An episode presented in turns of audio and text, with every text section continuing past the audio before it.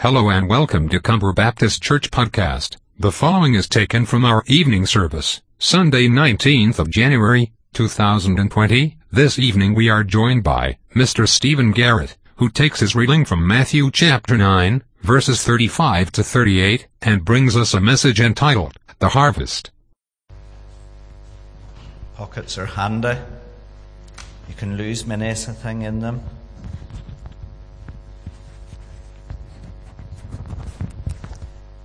Great to be with you again, see so many who are here because really my back was to you and a lot of you weren't there when I took up that position. It's uh, nice to come to Comber, as I've said, back home. A little bit scary too. You know the way people in your family know what you're like. I kind of grew up here.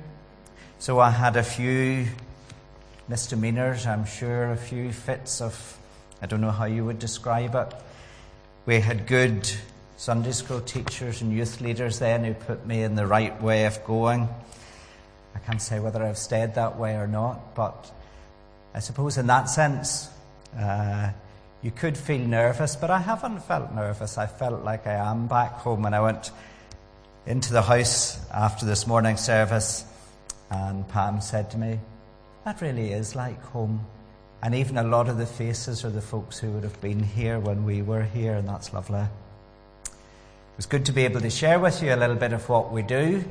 Um, when people say to me, So you do a lot of travelling, my answer is always the same too much. I used to think it was a glamorous thing, but there's only so many Ryanair flights and EasyJet flights and all the rest of it you can sit on. And sitting in airports when they tell you there's a delay, it's not really as glamorous as you might imagine. And I like to walk around Comber with the dog. I like to look at Scrabo Tower. And I like to stay just here sometimes. I'm going to read this evening from Matthew chapter 9.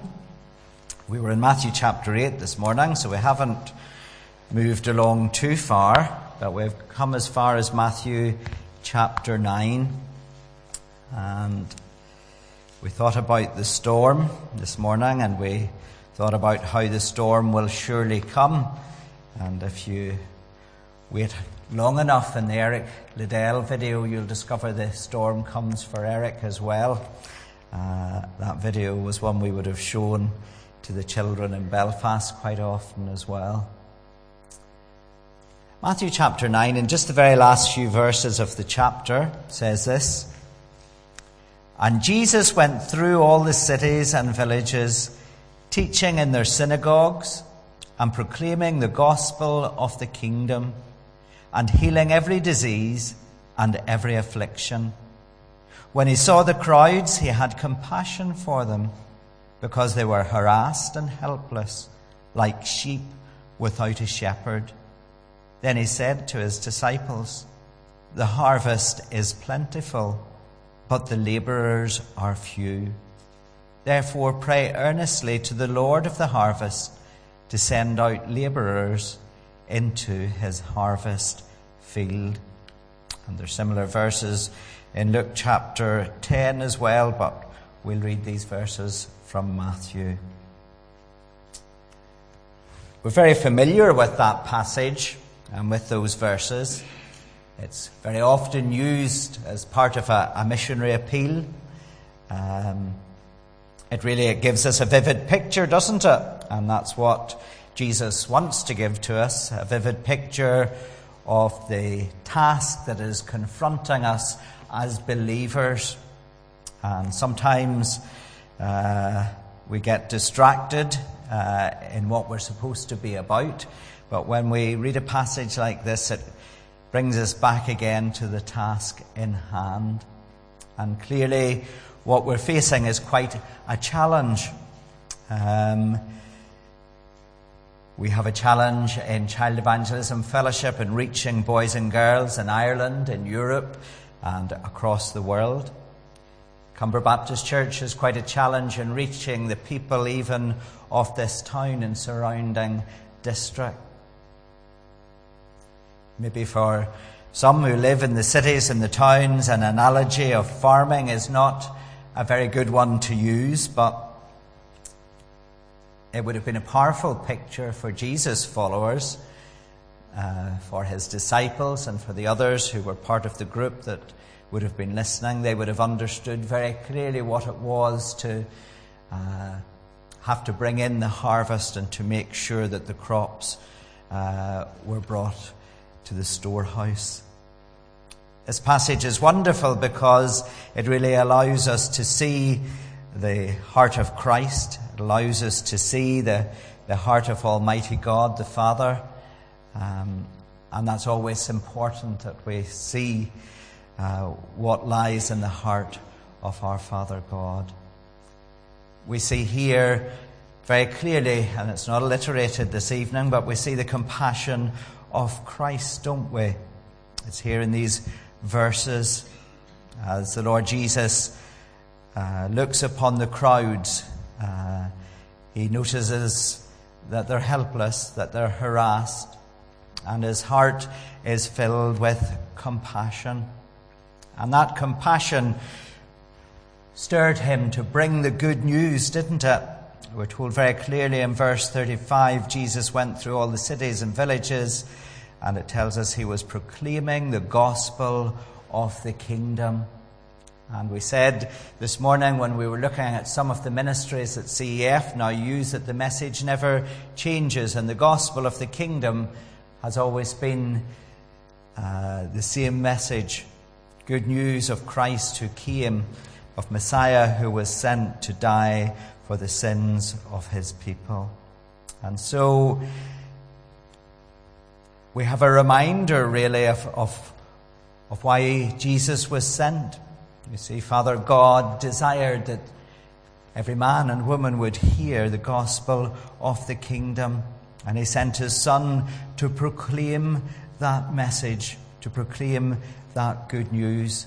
And Jesus Christ never abandoned that mission. Indeed, he followed that mission all the way to Calvary and to the cross. He was continually seeking those who were perhaps on the margins of society, continually seeking those who were perhaps looked down upon by society. He wanted those who were far away from God. It was sinners that he had come to save. And that upset many righteous people that he should be bothering with certain individuals who clearly didn't reach that spiritual mark as far as they were concerned. But Jesus was quite definite that he had come to meet the needs of the sinner, to proclaim the gospel of the kingdom.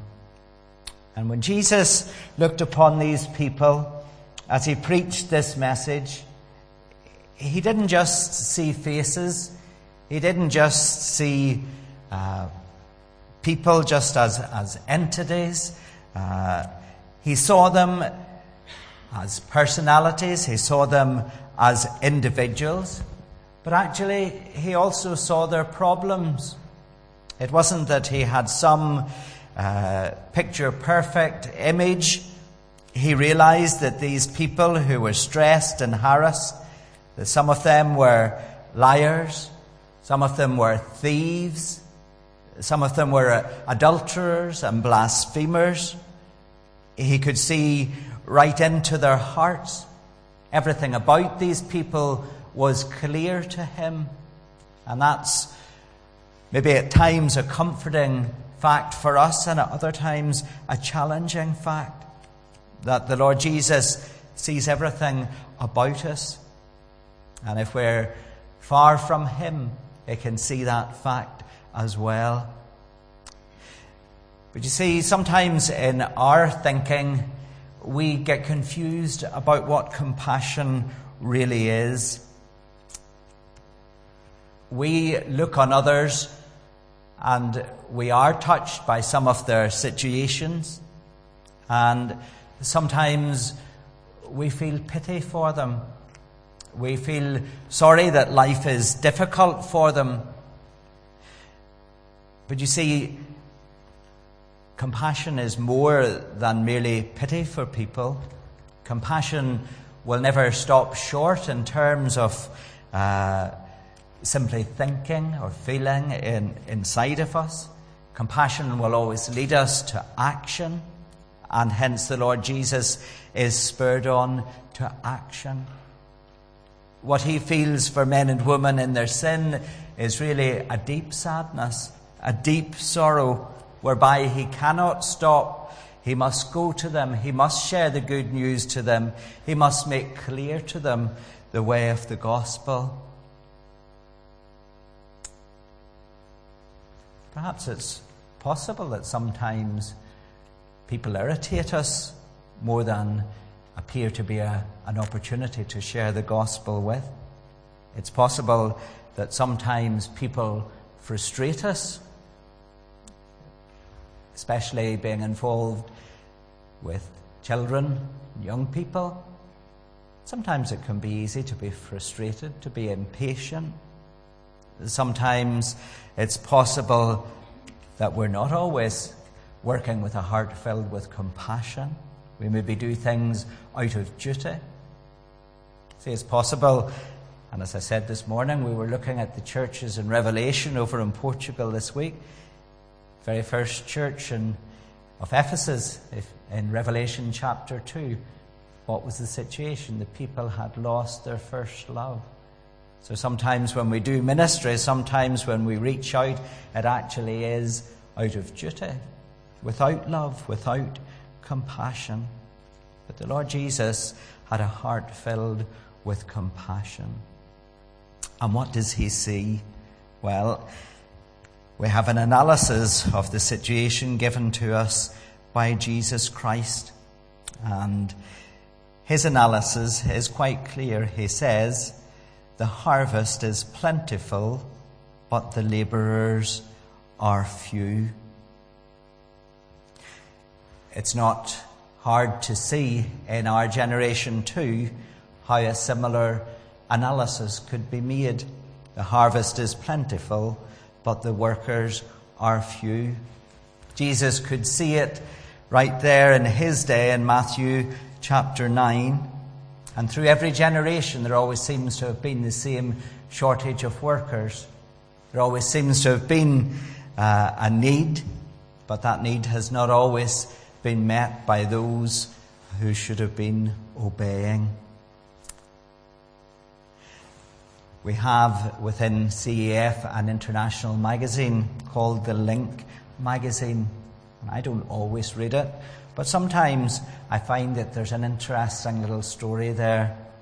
And probably going away back to about 2013, one of the Link magazines contained this story. It was really spe- the life story of one of the volunteers in Brazil, and he was giving a testimony. And his life, of course, was very different from any life we might have uh, in our country. There was a shortage of food, and his father had actually managed to purchase a part of the Amazon jungle. So you can imagine that things were desperate when he was going to the Amazon jungle to make his living to farm a little piece of land.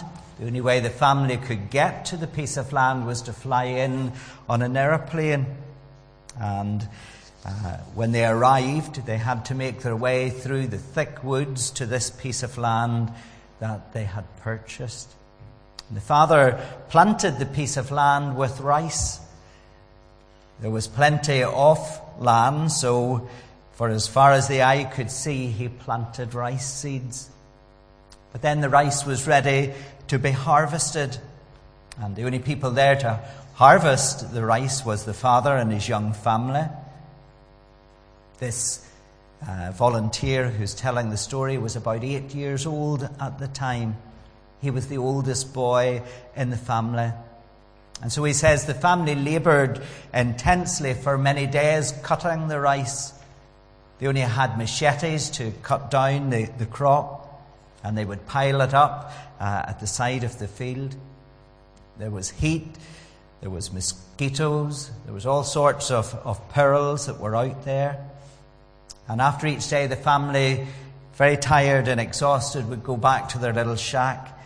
And it seemed that they'd accomplished so very, very little compared to the task that was in front of them. One day, this worn out boy, this eight year old boy, said to his father, Father, we're tired. We're sick. We're just small children. We're not able to do all that is required to harvest this rice. Why don't you hire someone to help us to bring in the harvest?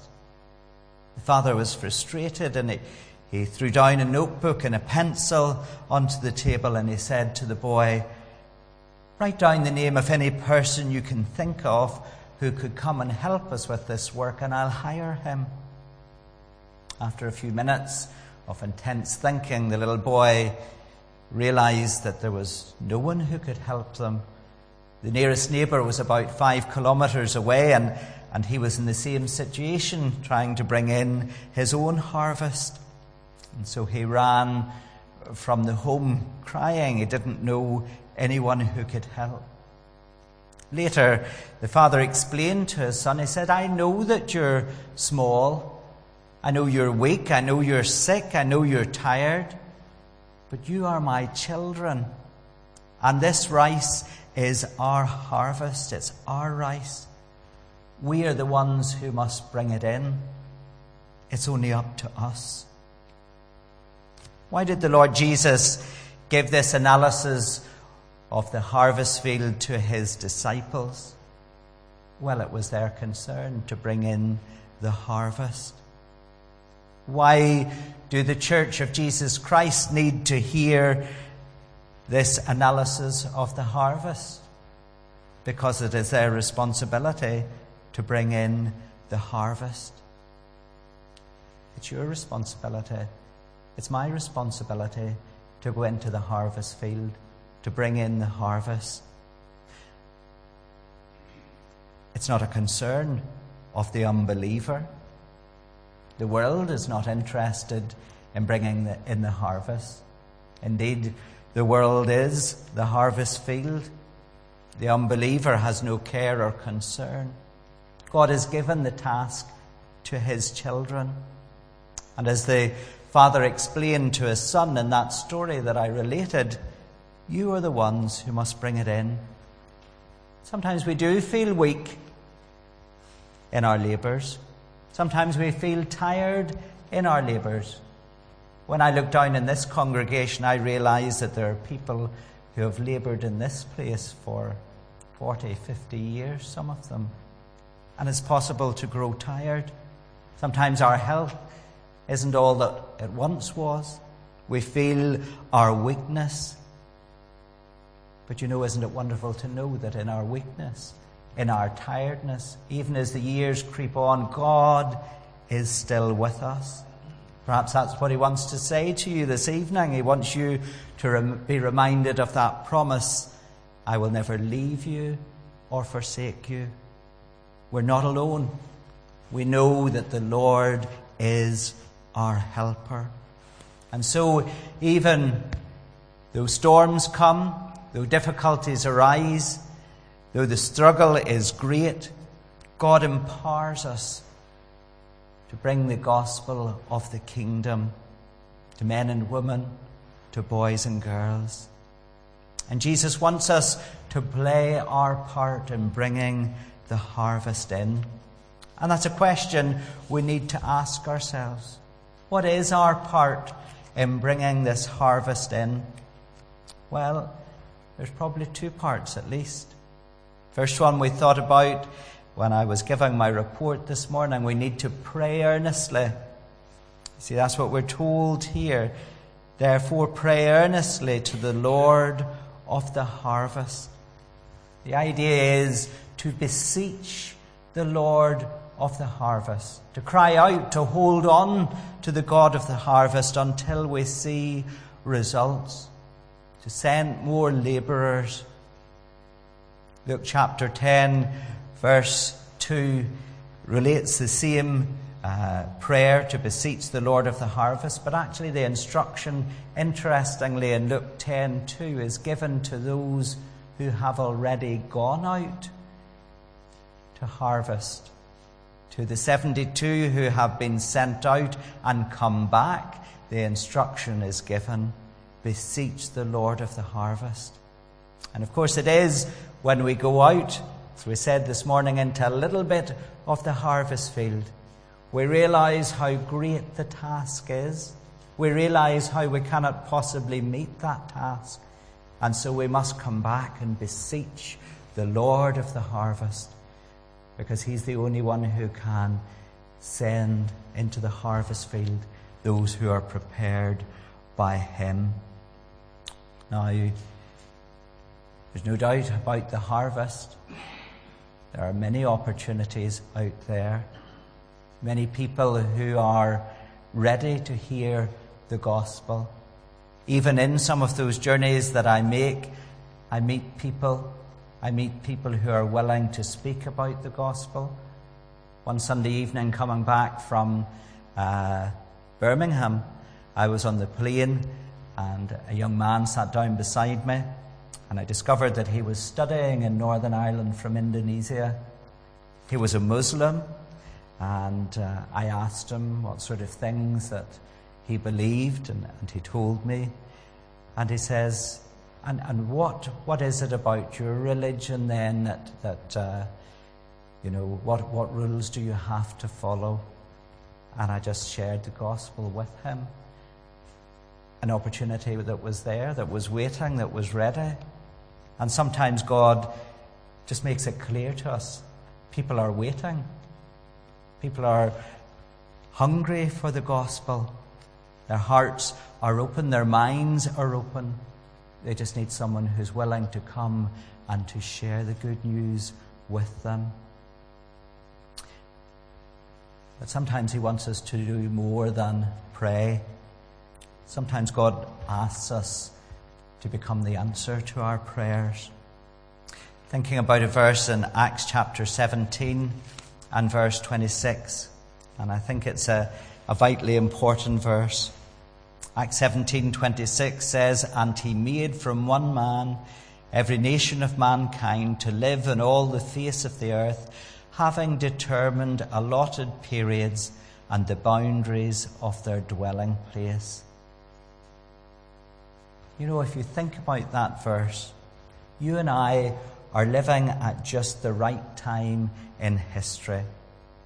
We're living at the time that God has appointed for us to be here. God has allotted this time that we're here on this earth to fulfill His plan to reach those around about us. And you know, it just takes one man or one woman this evening, someone like Eric Liddell, who's willing to place their hand in the hand of God. Someone who's willing to step out and to say, Yes, I will go. I'll proclaim this gospel. Someone who is willing to become those beautiful feet that carry the message of good news to those who are lost. You see, as we go, Jesus is the one with authority. Jesus is the one who gives the opportunity. He opens the doors but we must be obedient to his call. Maybe you say to me this evening, but Stephen, I'm weak. There's so many reasons why I can't go. Well, this is what um, the Philadelphia church, the Philadelphian church in Revelation chapter 3, what was said of them. They were those who were weak, they were the poor, some of them were slaves. They really had no strength at all of their own. But you know, that church was one of the greatest missionary churches that there could be because they were willing to go.